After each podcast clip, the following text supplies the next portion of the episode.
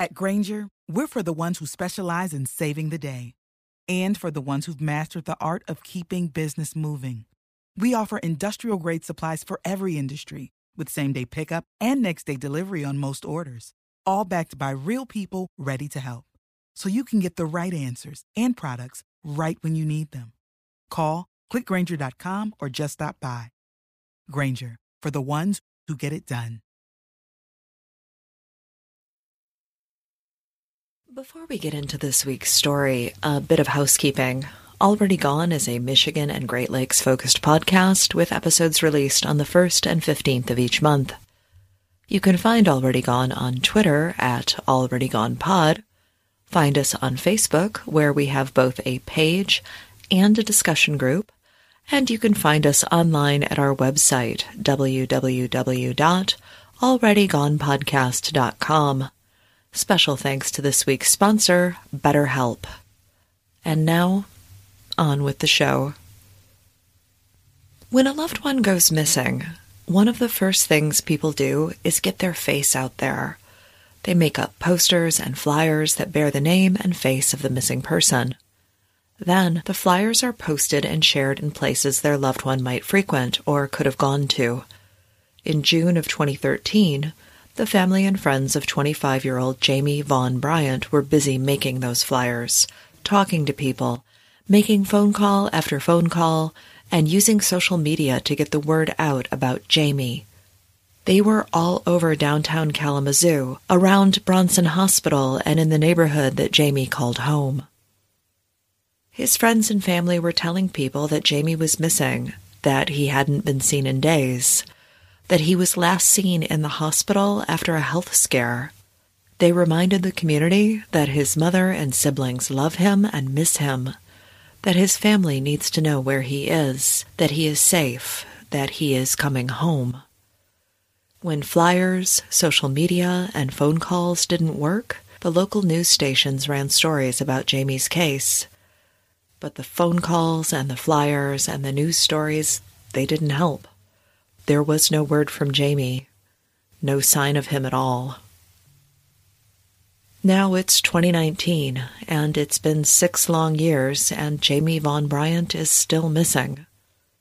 So come with me to a Saturday in June of 2013 when Jayme walked out of the hospital and disappeared, leaving a grieving family in his wake. It was the last Saturday in May of 2013 when Tina Vaughn saw her son Jayme for the last time. She was at a birthday party for her grandson. It was a summer day where the family was together, making it a good day. Everyone was happy and relaxed. But Jayme took Tina aside. He told his mom that he needed her advice. He confided in her that one of his friends was using heroin, and Jayme was worried. He wasn't sure what to do. He wanted to help his friend, but didn't know how. So Tina talked with him. She told him how she would handle the situation with his friend. The conversation seemed to help. Jayme thanked her for the advice, and this would be the last conversation of consequence that she had with her son. It would be another three weeks before she heard from Jayme again. This time it was on a Friday night, June 28, 2013. Jayme called Tina, and he did not sound well. He told his mother that he'd been at the hospital, that he was getting checked out after taking a fall down a flight of stairs. Tina didn't ask how the fall happened, and later some friends would speculate that he'd been drinking, or maybe using drugs that night, leading to the fall and the injuries he sustained from it. To be clear, we don't know if Jayme was involved in drugs, so any talk about his drug use is purely speculation. In addition to the fall, Jayme was concerned about his health because hospital staff thought he might have pneumonia. They wanted him to return to the hospital on Sunday for a chest x ray. They needed a look at his lungs to determine if it was pneumonia. This prompted Jayme to make a call home to his mom, and she was happy to hear from him, but she was understandably concerned about his well being. Between the fall and possible pneumonia, it was enough to make a mother worry. Tina and Jayme talked about his hospital visit. Tina told him that she was working on Saturday, but she said she could pick Jayme up after work and take him in for the x ray, and then she would take him to the pharmacy afterward to pick up any prescriptions. Probably about 8, 8.30, and I received a phone call that Friday night from Jayme, and he's telling me that he fell down a flight of stairs, and he went to the hospital, and they think he might have pneumonia, and he, they wanted him to come back on Saturday to take x-rays. And I said, "Well, do you want me to come and pick you up and take you home?" And he said, "No, I'm just I'm just staying a couple blocks from the hospital. I'm, I can make it okay." And I said, "Okay." And um then that Saturday, I was at work, and he called me probably at one or two. I, I'm thinking, and he said, "You know, I'm going to go back to the emergency room and, and have my X-rays. Do you want to go with me?" And I said, "Absolutely." And he said, "You know, I might not have um, money for any prescriptions and I said, you know, don't don't worry about it. I'll I'll take care of that. You you need your medicine. And he always he always called me if he needed anything. Even when I was living in Florida for a short period of time, if he was hungry, he would call me and I would find him somehow get him something to eat. I couldn't stand him not having any money. He was working sort of sporadically, like doing side jobs or odd jobs. Right, right. And he had and he was on food stamps and you know he um, you know, he was pretty smart on how to to work things out to where you know he survived. Um, he was very street smart. So he called me probably about three o'clock at that time and said, you know, I'm going to go ahead and go to the emergency room. And I said, well, okay, but call me when you get out so I know what you know, so I can get you your money for your prescriptions and I was kind of waiting for him to call me because I got out at five, and I was kind of waiting for him to call me back right around that time so I could, you know, give him his medication. But he never called me. And six o'clock, I called him and left him a message, and it went, you know, I I don't remember if it went straight to voicemail or, but I remember leaving him a message saying, "Hey, I haven't heard from you. You know, let me know what the doctor said, and you know, if you need some money for some for some scripts, I'm I'm off Sunday. I'll come, you know, give it to you." and I never heard from him. And really, so, nobody um, heard from him after that, correct? Right, correct. That was Tina Vaughn, Jayme's mother, explaining how events unfolded that weekend. She left many messages for Jayme asking how he was feeling, asking if he needed her, and asking for a call back. But that call never came. When Tina didn't hear back from Jayme, she didn't give it much thought. It wasn't unusual to go a week or two without hearing from her son. And it wasn't until the second week of July that the family realized that Jayme was missing. It was after Jayme's sister received a message on social media from one of his friends. They were checking in with family to see how Jayme was doing. His sister was puzzled by the message because she hadn't seen or spoken to Jayme in a couple of weeks. So she messaged their mother, and Tina in turn messaged the other kids. Texts flew back and forth, but no one had seen Jayme since Friday, June 28, 2013. So Tina went to the Kalamazoo Police Department to file a missing persons report, and this is where she met Detective Beauchamp. Kalamazoo police got Jayme entered into the system, and 25 year old Jayme Vaughn Bryant was officially a missing person. Now, law enforcement in Kalamazoo, they did all the right things. His cell records were pulled. Then they reached out to the hospital for surveillance tapes from the hospital's campus on Saturday, June 29th. Jayme, who is six foot six inches tall with a slender build, it's not surprising that he easily stood out on the footage from the hospital. The image of Jayme walking down the hospital hallway by himself is the last time anyone can confirm his location. This is also the last time that we can confirm Jayme was alive. When police analyzed his cell phone records, Jayme's movements after leaving the hospital become clear.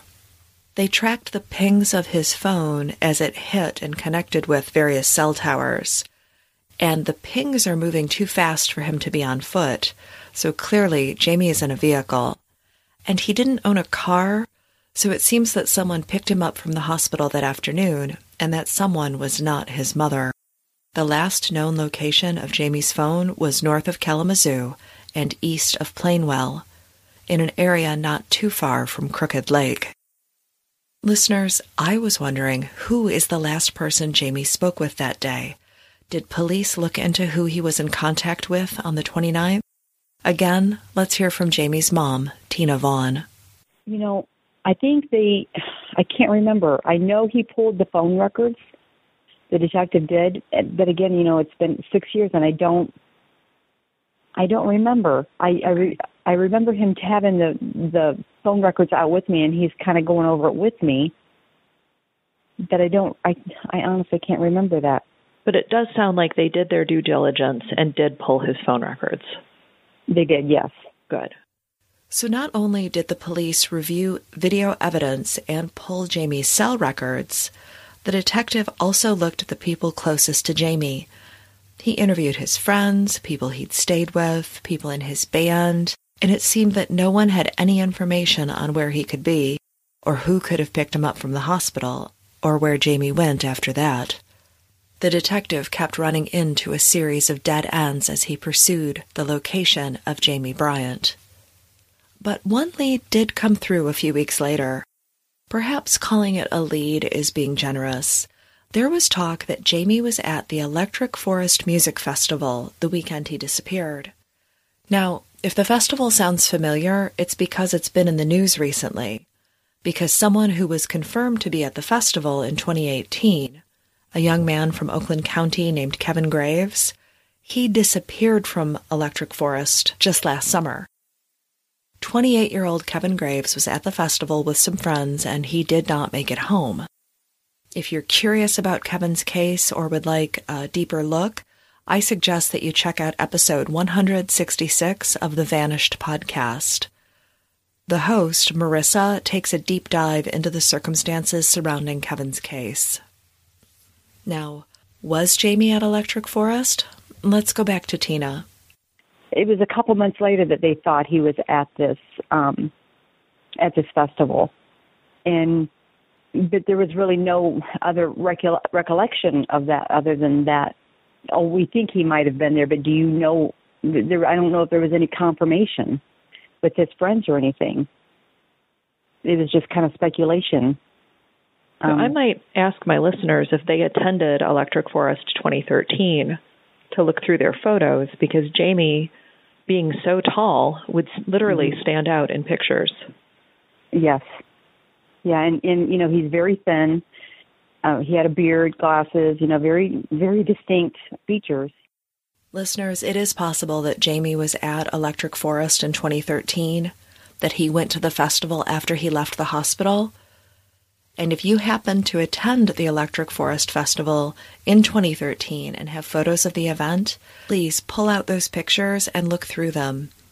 See if you can spot Jayme in the crowd. As mentioned previously, he's six foot six inches tall, so he literally stands out. Now, the second half of 2013 was a bit of a blur for Jayme's mother and siblings because all they did was look for Jayme and worry about him. They put up flyers, they granted interviews to local television stations and local news sources, and they knew that someone knew what became of Jayme, but if anyone had information on his disappearance, they weren't talking. Is there something that interferes with your happiness or is preventing you from achieving your goals? If so, BetterHelp Online Counseling is there for you. BetterHelp offers licensed counselors who are specialized in issues such as depression, anxiety, relationships, grief, self esteem, and more. Connect with your professional counselor in a safe and private online environment. Anything you share is confidential, and it is so convenient. Get help at your own time and at your own pace. You can schedule video or phone sessions, plus chat and text with your therapist. My BetterHelp therapist was extremely helpful as I navigated the illness and death of my father earlier this year. And if you're not happy with your counselor, you can request a new one at any time, no additional charge. Best of all, it is a truly affordable option, and for already gone listeners, you get 10% off your first month with discount code GONE. So why not get started today? Go to betterhelp.com slash gone. That's betterhelp.com slash gone. So, who was Jayme Bryant? Jayme Vaughn Bryant was the third of four children born to Tina Vaughn. Jayme's father abandoned the family when Jayme was a toddler, and Tina Vaughn worked hard to pick up the slack and provide a stable, happy life for her children. Jayme was his own person, even at a young age. As he grew up, he became taller than his peers, and soon, Tina's little boy towered over nearly everyone. At six foot six with brown hair, blue eyes, and glasses, he was often seen with a beard or a short scruff. As a teenager, Jayme attended Lawrence High School in Lawrence, Michigan, a small community that sits between Kalamazoo and St. Joseph, Michigan, just north of I 94. High school was not to his liking, and he dropped out not long after his 16th birthday. Since he wasn't in school, Jayme took part time work or odd jobs to make ends meet. Eventually, he moved to Kalamazoo, where he lived with friends and it's in Kalamazoo that he disappeared. Between the age of 18 and his disappearance, Jayme got three tattoos. One of whiskey on his rib cage. He had a tattooed outline of the state of Michigan on his arm and a Misfits tattoo on his forearm. The Misfits tattoo went well with his punk rock persona. One of Jayme's gigs was playing drums in a band. And while Jayme didn't have much, he was known to be generous and helped others when he could. His friends and family spoke well of him. It seemed like Jayme Bryant was a genuinely nice person. And in a 2013 interview with local news station WWMT, they interview not only his mother, but friends who are concerned about Jayme's welfare. That interview is available on YouTube, and I will post a link to it on our website. That's www.alreadygonepodcast.com. To assist in finding Jayme or identifying him should the worst happen, both Jayme's mother and brother were asked for DNA swabs which were entered into CODIS. In July of 2015, two full years after Jayme's disappearance, his case was entered into NamUs. If you aren't familiar with NamUs, it's the National Missing and Unidentified Persons Database. This means that if remains are located, they can be matched against his information in the system and potentially used to bring him home. Listeners, I want to go back to that Friday, the day before Jayme disappeared.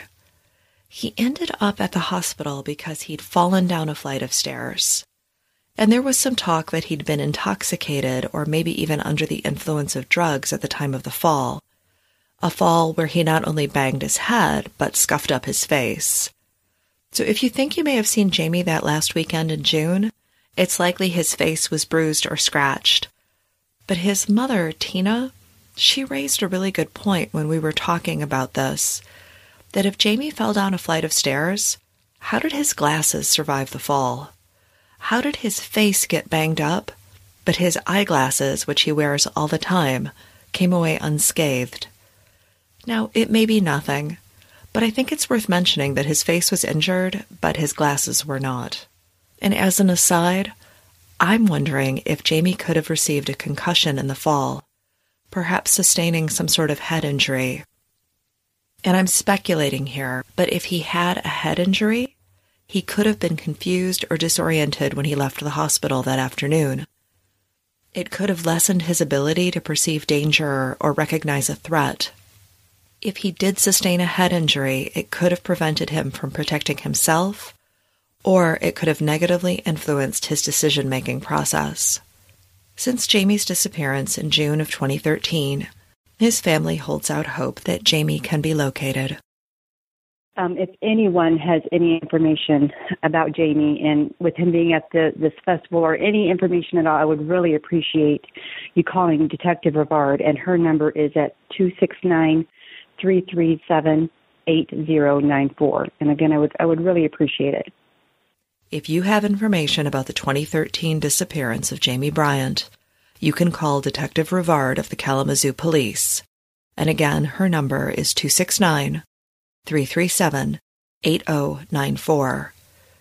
You can make an anonymous tip. The priority for Jayme's family is to bring him home to finally know his location after years of wondering and waiting. I've put law enforcement contact information in the show notes as well. If you'd like to follow Jayme's case or if you want access to flyers about his disappearance, visit the Help Us Find Jayme Bryant Facebook page. You do not need a Facebook account to look at this page. Also, if you attended the Electric Forest Music Festival in 2013 and have photos of the event, please take the time to look through them and see if Jayme can be found in your pictures. Nobody deserves this. I don't care what they've gone through. Nobody deserves to be missing from their family and just dis- disappear from everything. I mean, and their families certainly don't deserve that.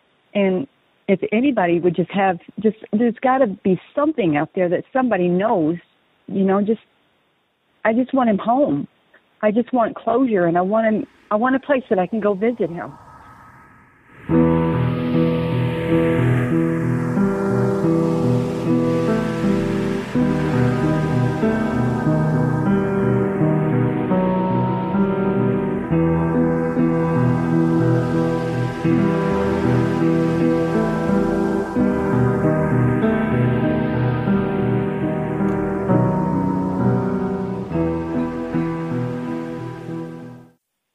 I know Jayme's gone, and I know he he's in a better place. That he's finally happy. But I just want, I just want that closure. I just want to have my baby in a place where I can go see him and know that that's where he's at. I don't know how people live with it every day. And I don't know how somebody can live with themselves knowing what happened to him and putting his family through this. Sick of being upsold at gyms? My guy, you're currently a base member. For $90 more, I can upgrade you to our Shred membership. For 130 more, you'll be a Swole member. And for just $300 more, you'll reach Sweat Platinum. At Planet Fitness, you'll get energy without the upsell. Never pushy, always free fitness training and equipment for every workout. It's fitness that fits your budget. Join Planet Fitness for just $1 down and $10 a month. Cancel anytime. Deal ends Friday, May 10th. See Home Club for details.